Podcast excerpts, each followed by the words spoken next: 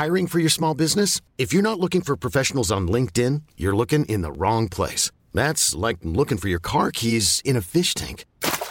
LinkedIn helps you hire professionals you can't find anywhere else, even those who aren't actively searching for a new job but might be open to the perfect role. In a given month, over 70% of LinkedIn users don't even visit other leading job sites. So start looking in the right place. With LinkedIn, you can hire professionals like a professional. Post your free job on linkedin.com slash achieve today.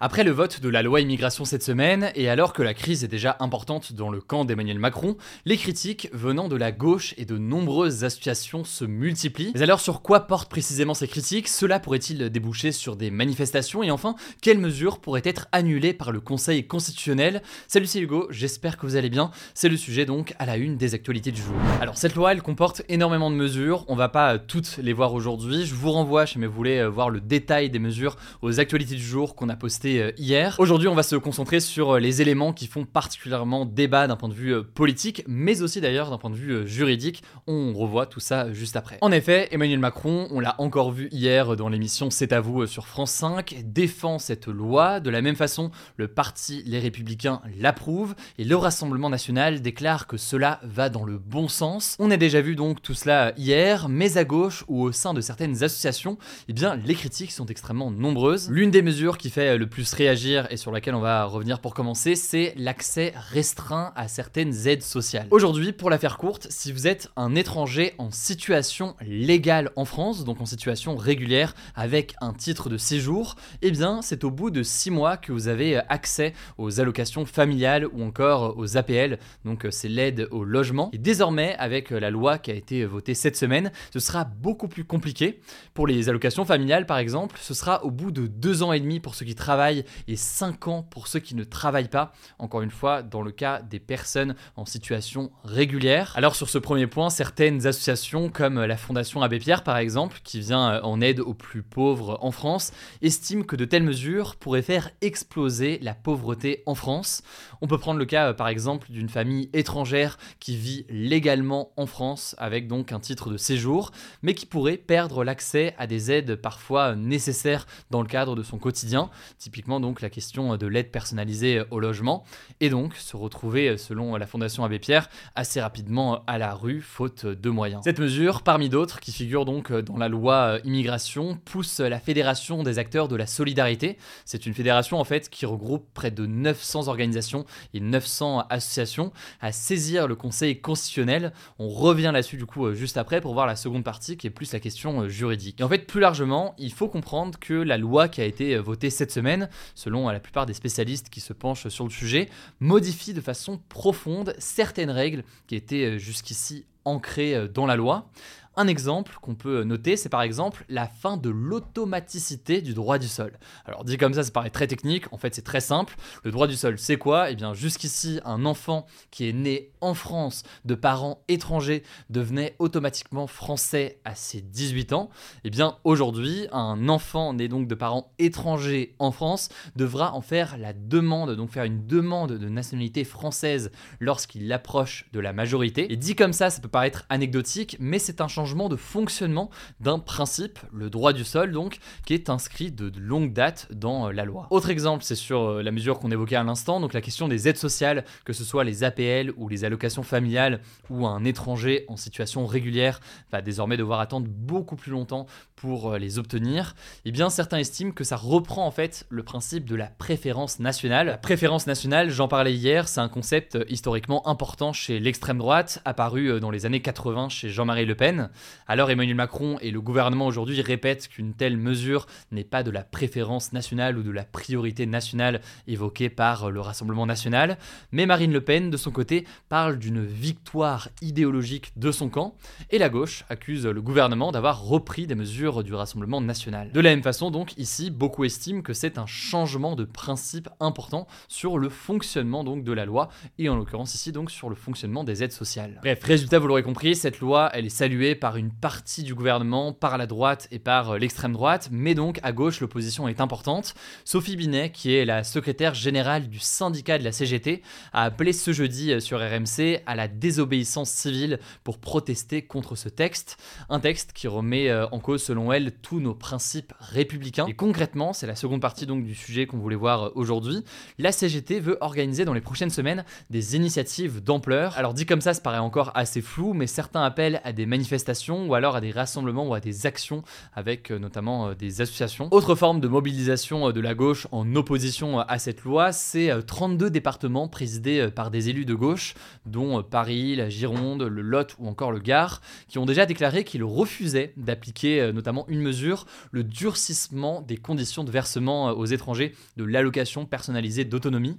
Je rentre pas dans les détails de cette mesure et du changement, mais ce qu'il faut comprendre donc, c'est que les collectivités qui doivent gérer donc l'allocation personnalisée d'autonomie, eh bien refusent d'appliquer ce changement dans la loi, et ça représente quasiment un tiers des départements en France. Alors en théorie, les départements sont donc tenus de respecter la loi à l'échelle nationale, mais certains départements iraient compenser en quelque sorte eh bien, cette loi à l'échelle nationale avec des modifications à l'échelle locale. Là-dessus, on verra donc quelle forme ça prend, mais c'est un autre exemple de mobilisation que l'on peut observer et qui promet donc de faire beaucoup réagir dans les prochains jours. Bon, mais au-delà de tous ces éléments qu'on a évoqués, il y a aussi un autre volet, c'est davantage la question juridique. Ce qui pourrait faire en effet changer les choses sur cette loi, on en a déjà parlé, c'est la décision du Conseil constitutionnel le Conseil constitutionnel qui est donc chargé de vérifier qu'une loi est bien conforme à la Constitution, donc à la loi suprême ou à la norme suprême d'ailleurs plus précisément euh, en France. Et d'ailleurs là-dessus ça fait pas trop de doute puisque même la Première ministre Elisabeth Borne et euh, le ministre de l'Intérieur Gérald Darmanin estiment que plusieurs mesures pourraient être annulées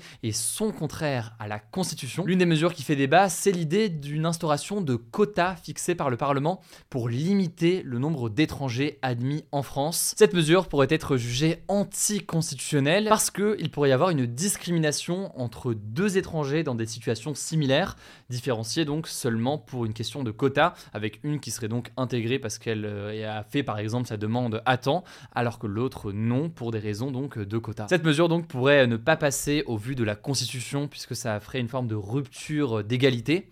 Autre mesure qui pourrait être retoquée, c'est la caution pour les étudiants étrangers non européens.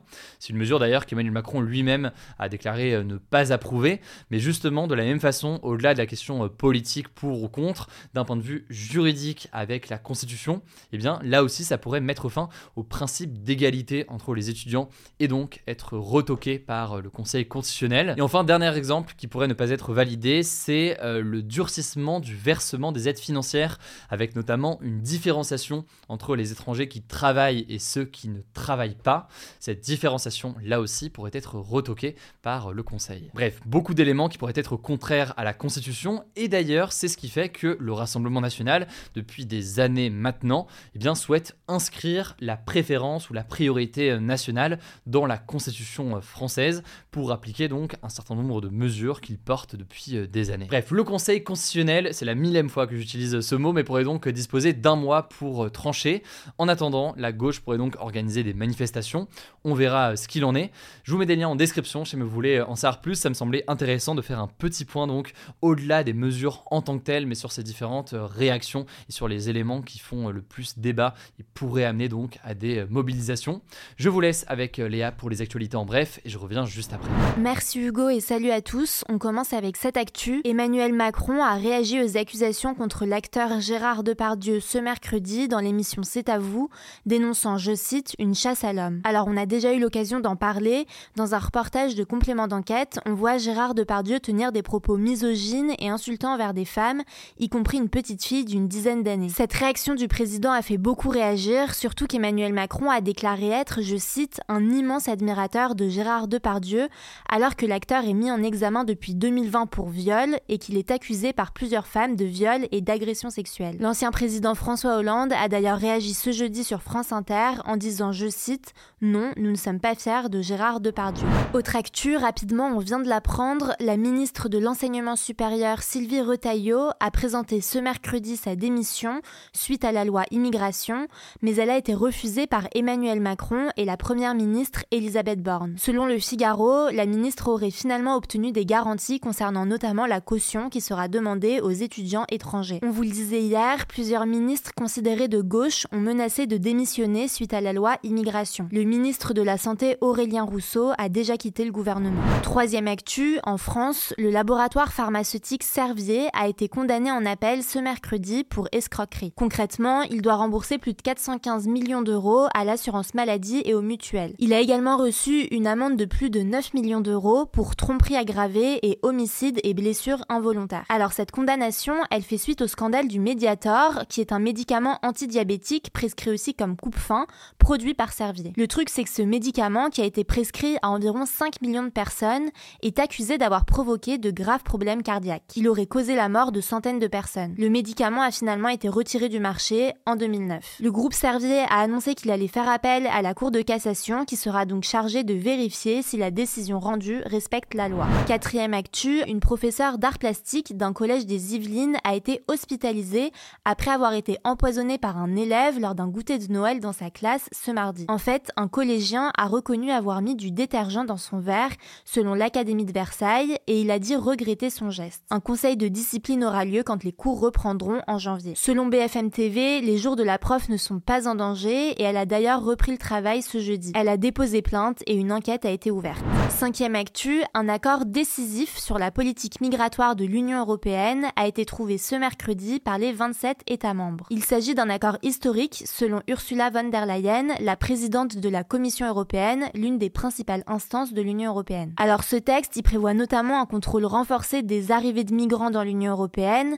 et des centres fermés près des frontières pour pouvoir renvoyer plus rapidement les migrants qui n'ont pas droit à l'asile, donc qui ne fuient pas la guerre par exemple. Le texte prévoit aussi la mise en place d'un mécanisme de solidarité obligatoire entre les pays membres pour aider les États qui font face à un nombre élevé d'arrivées de migrants, notamment les États du sud de l'Europe comme l'Italie. Alors cet accord doit encore être approuvé par le Conseil et le Parlement européen, mais une cinquantaine d'ONG, dont Amnesty International et Oxfam, ont écrit une lettre ouverte dans laquelle elles dénoncent un pacte qui mènera, je cite, à un système mal conçu, coûteux et cruel. Un collectif d'ONG de secours en mer estime notamment qu'il mènera à plus de morts en mer. Sixième actu, en Argentine, le nouveau président Javier Milei a annoncé ce mercredi une dérégulation massive de l'économie qui pourrait avoir de lourdes conséquences. Concrètement, il a signé un texte dont le but selon lui est de relancer l'économie du pays où plus de 40% de la population vit sous le seuil de pauvreté. Alors parmi les mesures annoncées, il y a la suppression de la loi qui encadre les loyers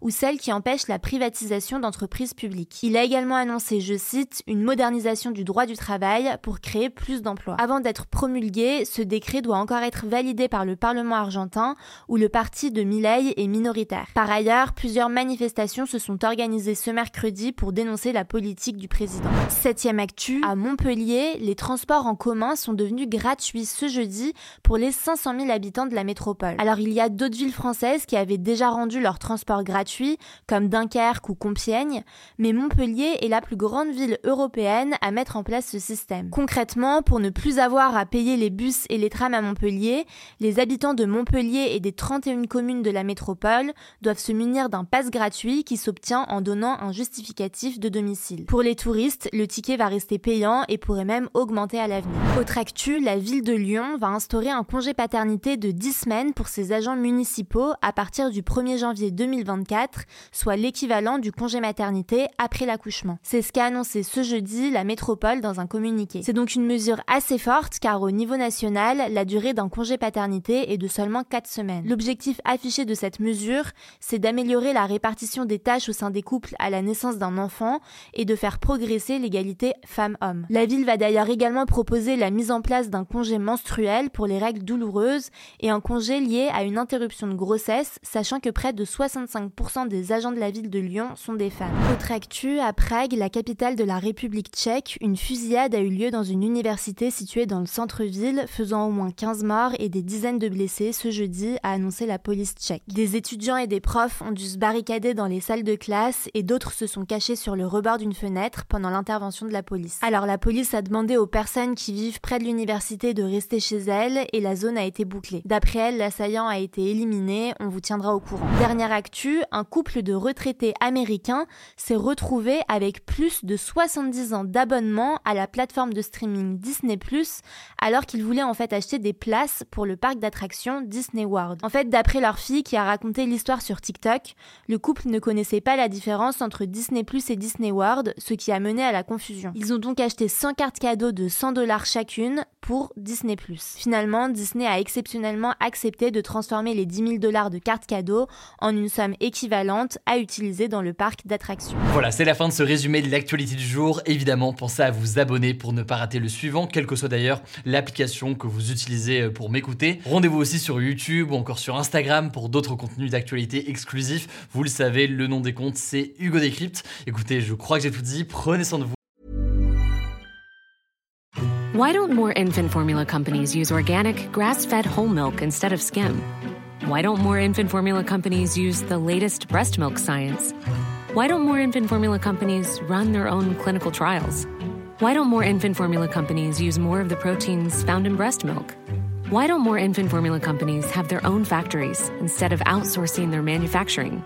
We wondered the same thing. So we made ByHeart, a better formula for formula. Learn more at byheart.com.